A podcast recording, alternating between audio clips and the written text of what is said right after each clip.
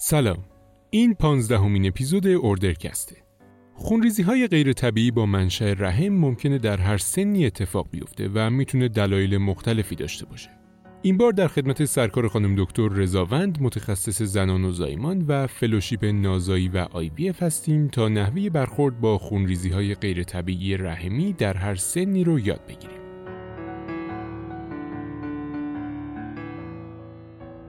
به نام خدا با سلام دکتر رضاوند هستم. نکاتی رو در مورد خونریزی های غیر طبیعی زنان خدمتتون عرض می‌کنم. همونطور که خود شما هم مستظر هستین در هر مشکلی بهترین کار اینه که ما اول یک شرح حال خوب داشته باشیم که ما رو زودتر به تشخیص و درمان هدایت بکنه. در مورد خونریزی ها نکاتی رو که حتما باید دقت کنیم فاصله بین سیکل هاست. از چه زمانی سیکل ها نامنظم شدن؟ حجم خونریزی چقدر تغییر کرده؟ آیا بیشتر شده کمتر شده آیا همراه با لکه بینی هست یا نیست؟ طول زمان خونریزی آیا تغییر کرده یا نه؟ حجم خونریزی آیا تغییر کرده یا نه؟ ارتباط زمانیش با اینکه آیا اخیرا دارویی شروع کرده اون فرد؟ آیا اخیرا سخت داشته زایمان داشته؟ یا اینکه این تغییر وضعیت خونریزی همراه با اضافه وزن یا کاهش وزن بوده؟ علائم همراهش آیا فرد دیسمنوره داره دیسپارونی داره گالاکتوره هیرسوتیزم همه اینها کمک می‌کنه که ما زودتر بتونیم به تشخیص برسیم و اقدامات پاراکلینیکی که درخواست می‌کنیم در واقع مقرون به صرفه باشه و زودتر ما رو هدایت بکنه به اینکه بتونیم کنترل کنیم اون خونریزی رو. به بیماری های سیستمیک حتما دقت کنیم بیماری های کبدی بیماری کلیوی اختلالات آندوکرین مثل مشکلات تیروئید هیپرپرولاکتینمی و همینطور اختلالات خون در مورد اختلالات خونریزی در خانم ها من این رو تقسیم بندی می کنم بر اساس سن که در سنین مختلف با هم ببینیم برخورد ما چطور باید باشه. در گروه نوزادان دختر اگر با خونریزی به ما مراجعه بکنه یک نوزادی که خونریزی پیدا کرده بعد از تولد اینها معمولا جای نگرانی نداره. اینا خونریزی خفیف پیدا می‌کنن که اقدام خاصی هم لازم نداره. به علت قطع تماسشون با اون سطح استروژن بالای مادر هست و به اینها معمولا توصیه می‌کنیم یک هفته تا ده روز صبر کنن و خود به خود قطع میشه و اگر قطع نشد مجددا به ما مراجعه کنن که معمولا به علت قطع استروژن های مادریه و خود به خود کنترل میشه. در مورد گروه سنی قبل از بلوغ تشخیص های افتراقی که ما داریم جسم خارجی هست بولو واژینیت ها هستند بلوغ زودرس هست تومورها هستند و کسانی که مورد تجاوز یا آزارهای جنسی قرار می گیرند باز هم یک شرح خوب ما رو کمک می‌کنه. در ماینه حتما ناحیه وولو واژن رو کامل با دقت ماینه می‌کنیم. اگر علائم عفونت و وولو واژینیت رو دیدیم یکی از تشخیص های ما در مورد خونریزی غیر طبیعی همین وولو واژینیت ها هستند که حتما بسته به نوع ترشحی که می‌بینیم درمان می‌کنیم اون وولو واژینیت رو و همینطور حتما به جسم خارجی دقت می‌کنیم. یه توش رکتال حتما انجام میدیم. اگر توش رکتال رو با دقت انجام بدیم. اگر جسم خارجی دم واژن باشه معمولا به دست می‌خوره و میشه اون رو هدایت کنیم به طرف خارج و اون رو خارج کنیم. و اگر نشد خارج کنیم که refer کنیم به بیمارستان که در بیمارستان و زیر بیهوشی خارج بشه. یه نکته ای رو که خدمت شما عرض کنم این که اگر وولو واژینیت تکرار شونده است و در واقع ترشحات چرکی از واژن داریم که به درمانهای معمول ما که به آنتیبیوتیک میدیم جواب نمیده بازم به وجود جسم خارجی حتما فکر کنیم. در مورد بررسی تومورها حتما یک سونوگرافی رحم و ضمائم درخواست می‌کنیم.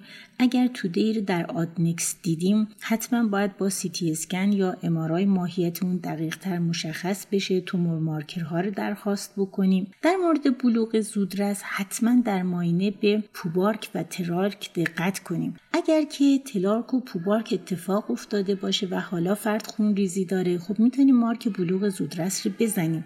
اما اگر تلارک و پوبارک رو نداریم دیگه این در واقع بلوغ زودرس محسوب نمیشه و باید بررسی بیشتری براش انجام بدیم. حتما در این سنین در ماینه دقت کنیم که منشأ خونریزی رو مطمئن بشیم از واژنه.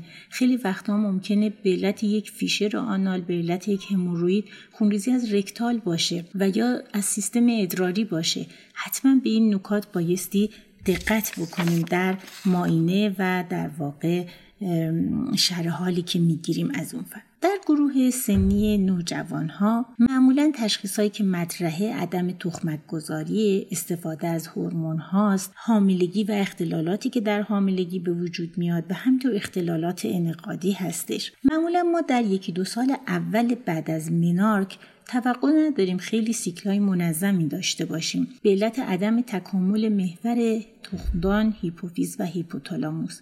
و معمولا یکی دو سال طول می‌کشه این محور به تکامل کامل برسه و سیکلا منظم بشن. اما اگر سیکلا خیلی نامنظم با خونریزی های شدید باشن و فرد رو در واقع آزار بده و ممتد خونریزی داشته باشه باعث آنمیش بشه حتما ما باید مداخله بکنیم. اگر فواصل سیکلا کمتر از 21 روز و بیشتر از 42 روز باشه یا حجم خونریزی زیاد باشه تعداد روزهای خونریزی بیشتر از 7 روز باشه بهتره که ما مداخله کنیم.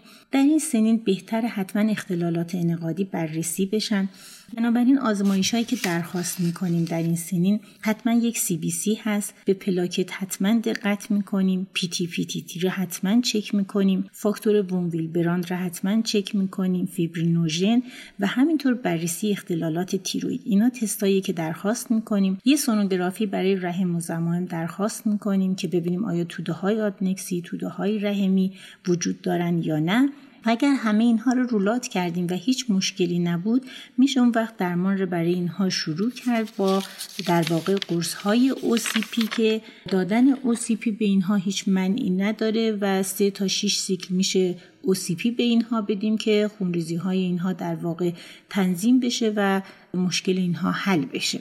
کمکی که در این سن می‌کنه وقتی ما اوسیپی شروع می‌کنیم دیسمرونه اینها بهتر میشه آکنه اگه داشته باشن به درمان آکنه اینها کمک می‌کنه و همینطور حجم خونریزی رو در سیکل ها کمتر می‌کنه و برای اینها که سنی کمی دارن قابل تحمل میشه. و نکته هم که از ابتدا گفتم در این سنین حتما به بارداری هم باید دقت کنیم یه بتا جمع حتما درخواست کنیم که در واقع فرد بارداری نداشته باشه و همینطور مشکلات ناشی از بارداری براش پیش نیومده باشه. در زمانی که خونریزی در سنین نوجوانی اتفاق میفته همونطور که خدمتتون گفتم اگر خونریزی کمی باشه میشه فقط یه اوسیپی شروع کرد. اگر خونریزی اینها تعداد روزاش زیاده حجمش زیاده طوری هست که فرد داره آنمیک می‌کنه اما علائم حیاتی هنوز استیبله.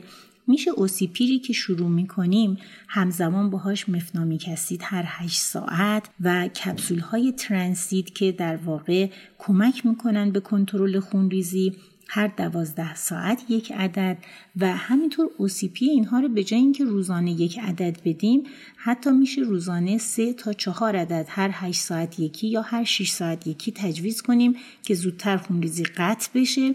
و بعد این بسته که تمام شد یک هفته استراحت به فرد میدیم و بسته بعدی رو طبق روال معمول روزی یکی شروع می‌کنیم.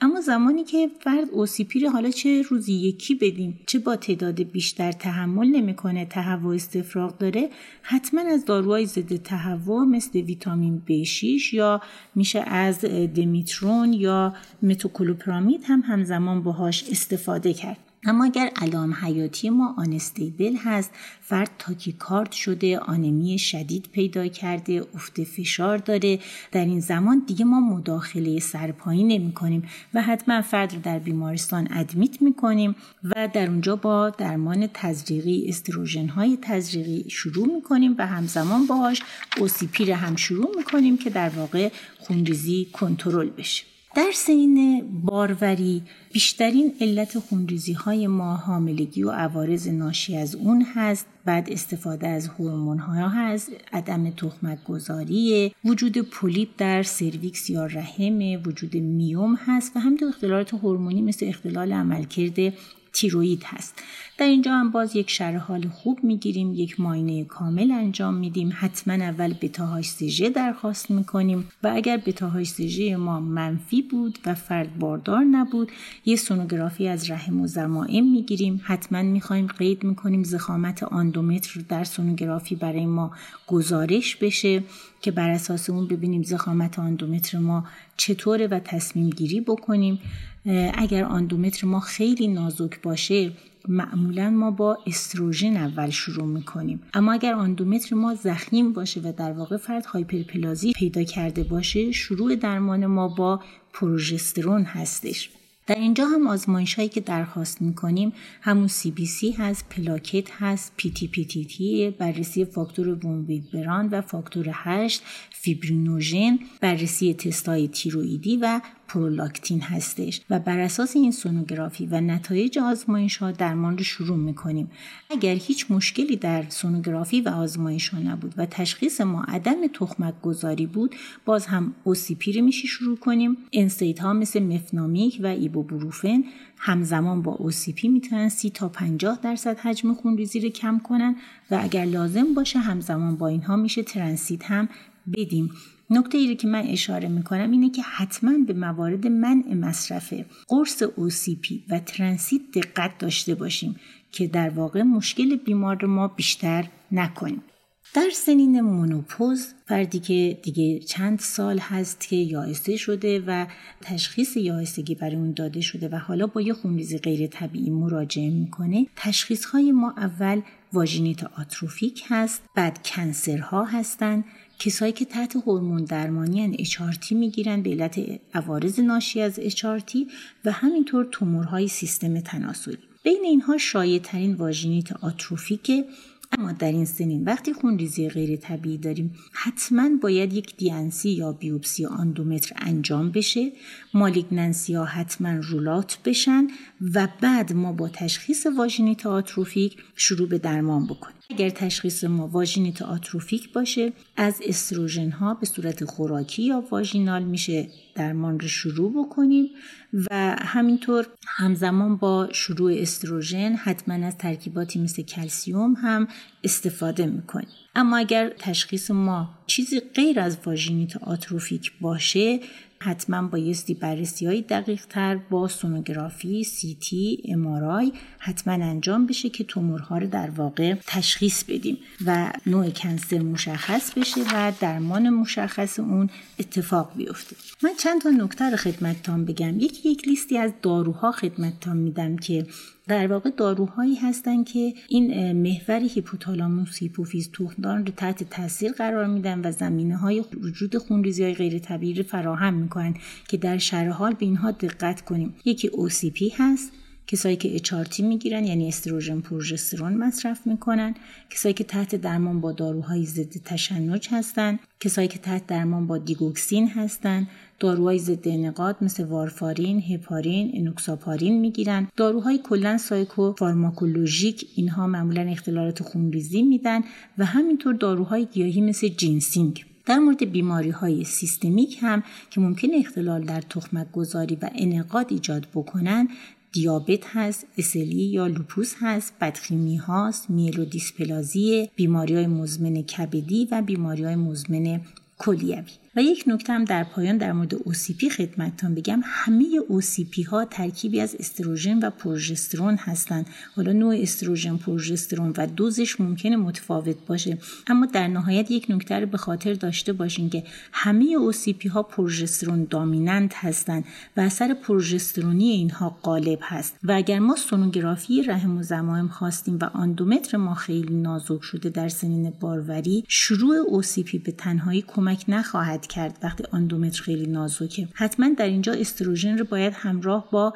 OCP شروع بکنیم که بتونیم یک آندومتر مناسبی در واقع ایجاد بکنیم که خونریزی قطع بشه. اما اگر زخامت آندومتر ما بالاست و در واقع هیپرپلازی اتفاق افتاده میشه درمان رو با پروژسترون شروع کرد. انشالله که موفق و سلامت باشیم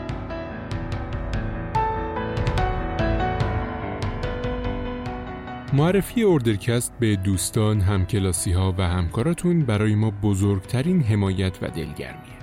اوردرکست از تمام app های پادگیر معمول مثل کست باکس، اسپاتیفای، گوگل و اپل پادکست قابل دسترسیه.